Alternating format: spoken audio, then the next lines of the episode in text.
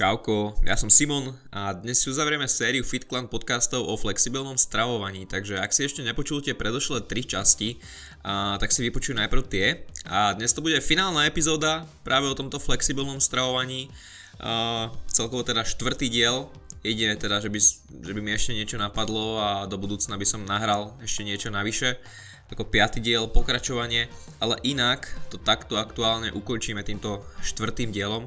Takže vítaj pri novom diele FitClan podcastu a dnes sa budeme baviť o problémoch, ktoré sa spájajú s flexibilným stravovaním a AFAM, alebo skôr o veciach, ktoré niektorí ľudia a sociálne siete a nevedomosť pretočili o 180 stupňov a tým pádom celý ten koncept AFIM vyzerá alebo vyzeral zle. Takže poďme na to, začneme rovno tým prvým problémom.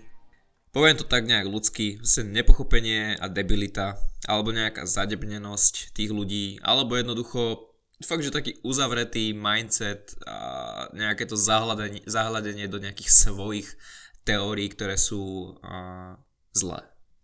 Inými slovami, ten, tým problémom sú vlastne ľudia, pretože vieme, kde celý ten koncept AFM vznikol a vieme aj to, kam sa počasie dostal. Ľudia totiž koncept AFM pochopili doslovne a teda ak sa ti to zmestí do kalórií, zjedz to. Čiže if it fits your macros, eat it. A to je v širšom ponímaní v poriadku, ale nie úplne celkom, pretože ľudia to totiž chápu tak, že AFM je tým pádom o jedení junk foodu, hlúposti, keksov a podobných potravín. Veď to všetko obchajú do tých kalórií, to je AFM, ako sa tak môžu stravovať, čo to má spoločné s fitness a zdravím a tak ďalej.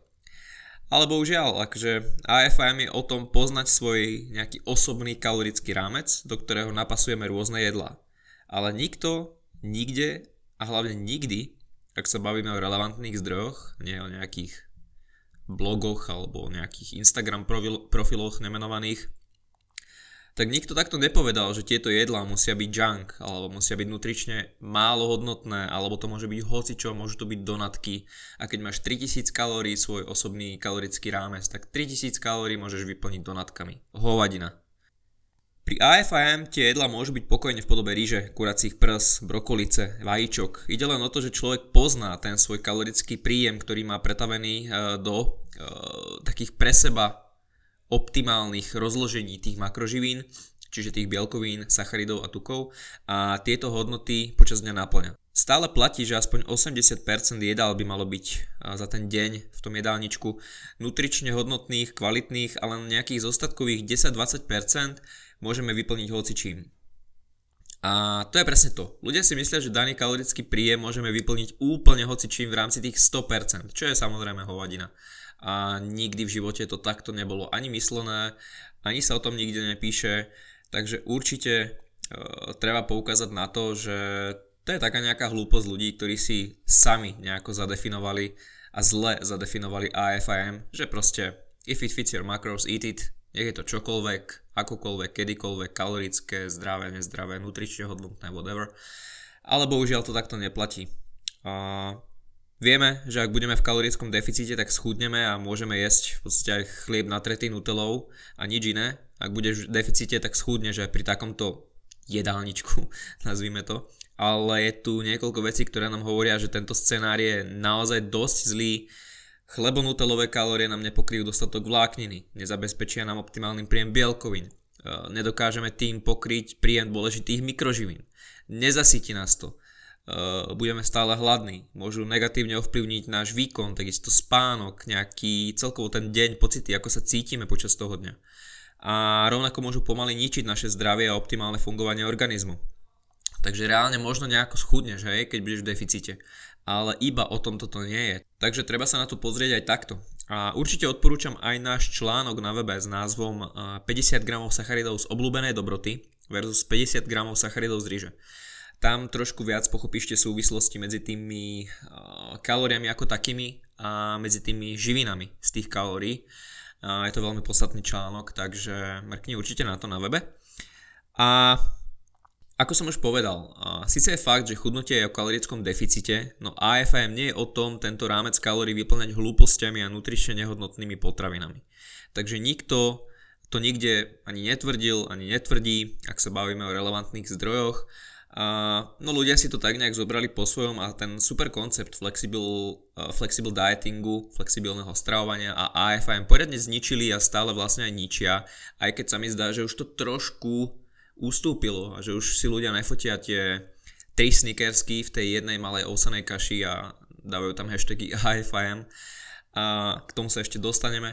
Myslím si, že to je trošku lepšie v aktuálnom roku 2021, ale hlavne zo začiatku a keď sa o AFIM, o flexible dietingu začalo písať viac, tak toto bolo šialené. To si videl v komentároch, totálny uh, nonsens často.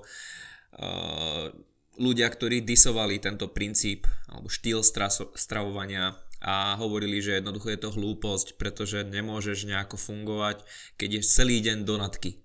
No nie je celý deň donatky, to je jednoducho výmysel.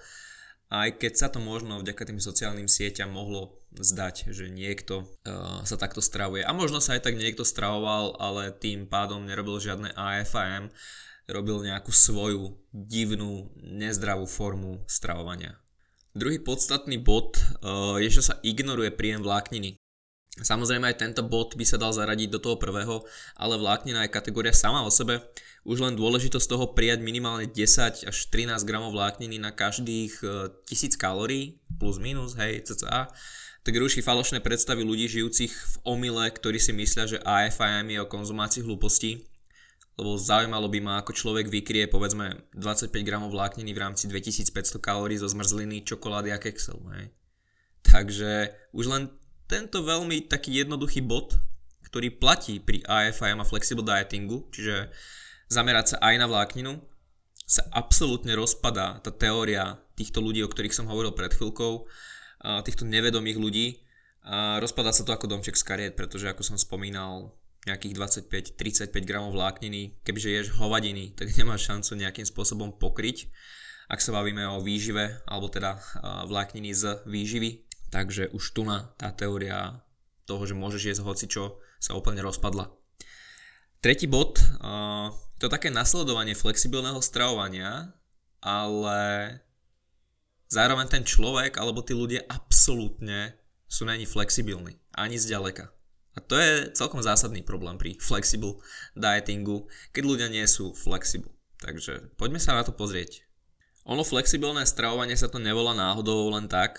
AFIM je flexibilným stravovaním preto, lebo by nám malo umožniť stravovať sa flexibilne. Jedlo by sa malo podriadovať nám a nie my tomu jedlu. A niektorí nasledovníci AFIM to majú v hlave pomilené a ako náhle zistia, že dnes sa napríklad doma nemajú šancu nájsť, alebo či už je to kvôli práci, alebo nejakej nečakanej situácii, alebo čokoľvek, tak začnú stresovať. Nemajú pri sebe kuchynskú váhu a sú stratení. Okamžitý stres nastáva, chaos, panika, tak toto veru nie je flexibilné stravovanie.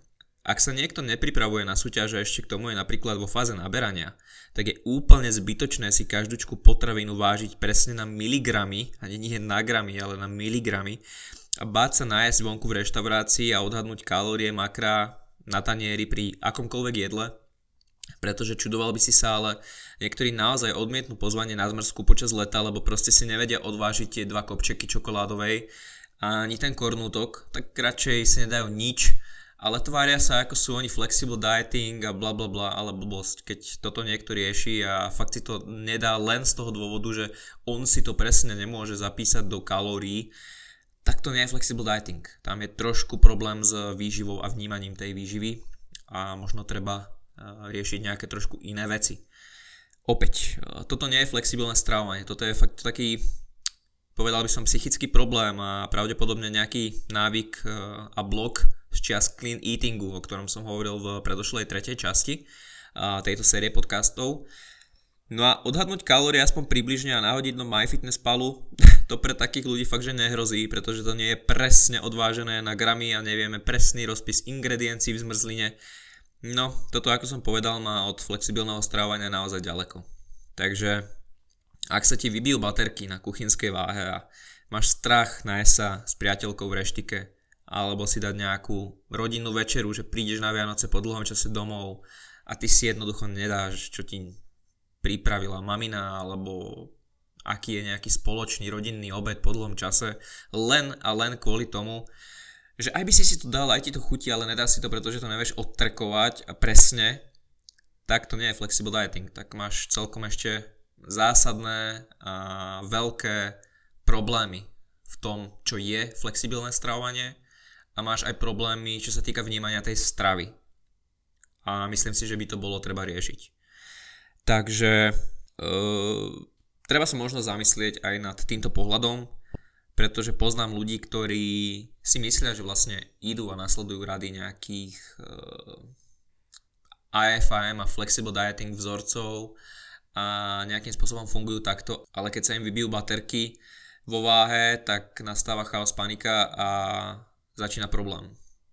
Štvrtý bod by som eh, nazval tak, že AFIM nie je pre každého, hlavne pre nejakých začínajúcich ľudí s eh, veľkou nadváhou, Povedzme, že poznáš 152 kg Petra.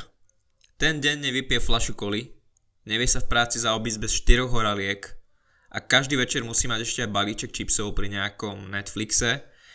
Keď povieš Petrovi, že by si mal začať vážiť jedla, príjmať nejaký počet bielkovín, sacharidov, tukov, trekovať si kalórie, makra, tak na teba pozrie ako na debila a dá si 5 horálku. Takže u väčšiny podobných ľudí je často potrebné postupovať pomaly, hej? Začať sa oboznamovať s nutrične hodnotnými jedlami, znížiť príjem tých zbytočných v úvodzovkách, začať sa učiť jesť potraviny s obsahom vlákniny, s, obsahom bielkovín, hľadať možno menej kalorické potraviny, nutrične hodnotnejšie, musí tam nastať nejaká postupná drobná zmena návykov, pohľadu na tú výživu a tak ďalej a tak ďalej. A Petrovi stačí vyskúšať jesť namiesto tých 4 horaliek iba dve, a dať si namiesto tej tretej a štvrtej možno nejakú jednu proteínovú tyčinku. Tú kolu, keď vypije počas práce 2 litrové koly, tak to je vyše 900 kalórií, tak možno tu jednu alebo obidve stačí nahradiť kolou bez kalórií. A postupnými krôčikmi sa takýto človek naučí viac, ako keby si ho mal postaviť pred hotovú vec, teda pred nejaký kalorický rámec, rozloženie makroživín a kuchynskú váhu. Samozrejme, jeden to môže zvládať, ale druhý nemusí, takže pointa je v tom, že nemusí to byť úplne pre každého a vždy za každých okolností. Aj keď je pravda, že pre väčšinu ľudí je to fakt uh, fajn, aj z praxe to vidím, ale na to však musí prísť tréner možno alebo coach, výživár po spoznaní človeka a jeho návykov, možností, životného štýlu a problémov, ktoré má nielen teda v živote, a ktoré vyústili možno v takú závratnú hmotnosť, v takú obezitu, dajme tomu, ale aj problémov v rámci životospravy. Jednoducho povedané, motať e, ľuďom hlavu s kalóriami nie je úplne najlepšia voľba, keď nemajú ani len prehľad, čo sú to sacharidy, bielkoviny a tuky. Respektíve nejaké v úvodzovkách zdravé a nezdravé potraviny. Netreba všetkým na silu a bez hlavo tlačiť koncept AFIM, aj keď funguje, hej, u každého viac menej, keď sa to bude dodržiavať, tak to pofičí pretože ten Peter si kalórie počítať nemusí, ale to jeho telo si tie kalórie počítať tak či tak bude. Tým nechcem povedať, že keď niekto začína, že musí sa automaticky odpútať od nejakého flexible dietingu a od AFM. Nemusí, ako som povedal, je to veľmi individuálne a záleží aj od tých vedomostí človeka, okrem samozrejme ďalších faktorov. Ale treba ísť na to opatrne, možno bude lepšie začať nejakými malými zmenami, nejakou náukou o výžive, aby tie výsledky boli aj dlhodobo udržateľné, aby človek chápal, prečo to robí. Pretože kebyže mu dáme ne, len nejaký jedálniček a nejaké čísla a on sa do nich tráfa, no, pravdepodobne to bude fungovať z hľadiska schudnutia, OK, hlavne keď ten človek bude pod nejakým dohľadom niekoho skúseného, ale z dlhodobého horizontu ten človek sa potrebuje naučiť veci, prečo ich robí, ako to funguje. Takže toto si taktiež treba uvedomiť. No a piatý bod, uh, už som to tak nejako trošku načrtol a sú to sociálne siete. Dobrý sluha, zlý pán, bla bla bla, všetky tieto motivačky, ale je to šťastie veľmi podobné ako bod číslo 1, o ktorom som hovoril, no poňaté tak trochu z inej stránky. Sú ľudia, ktorí sa stravujú flexibilne, fungujú na AFIM a dávajú na svoj Instagram fotky zmrzliny šišiek a prihadzujú tam hashtag AFIM, dávajú si to do tých uh, captions tam ale náhodný človek si povie, hm, zmrzka, šišky, ty kokos ten vyrysovaný, hm, to AFIM musí byť pecka. A tak začnú z hlúposti prihadzovať AFIM k fotkám, tak nejak sa obtrú o tie kalórie, ale reálne proste nerobia veci správne a dobre.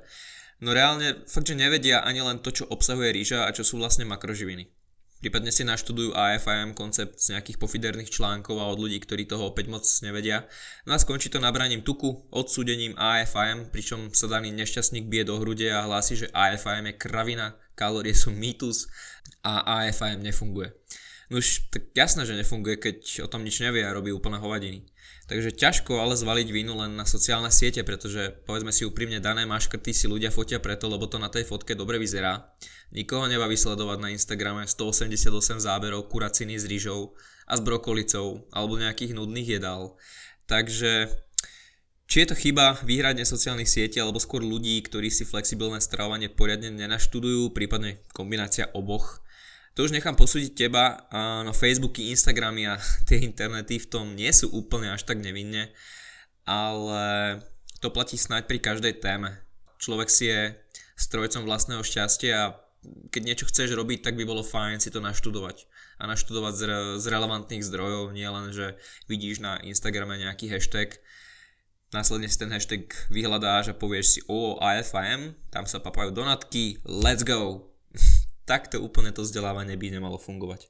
Takže toto sú podľa mňa také najčastejšie problémy s AFIM a ja verím, že keď si vypočuješ eh, všetky predošlé časti tejto série, čiže dokopy už eh, to budú 4, uh, eh, tejto série podcastov o flexibilnom stravovaní a AFIM, tak tento štvrtý diel bol len taká čerešnička na torte a ty už máš dávno tak nejak jasno a prehľad, čo je a čo nie je flexibilné stravovanie, ako by sme mali k tejto výžive alebo k pravidlám ohľadne e, týchto vecí nejakým spôsobom pristupovať.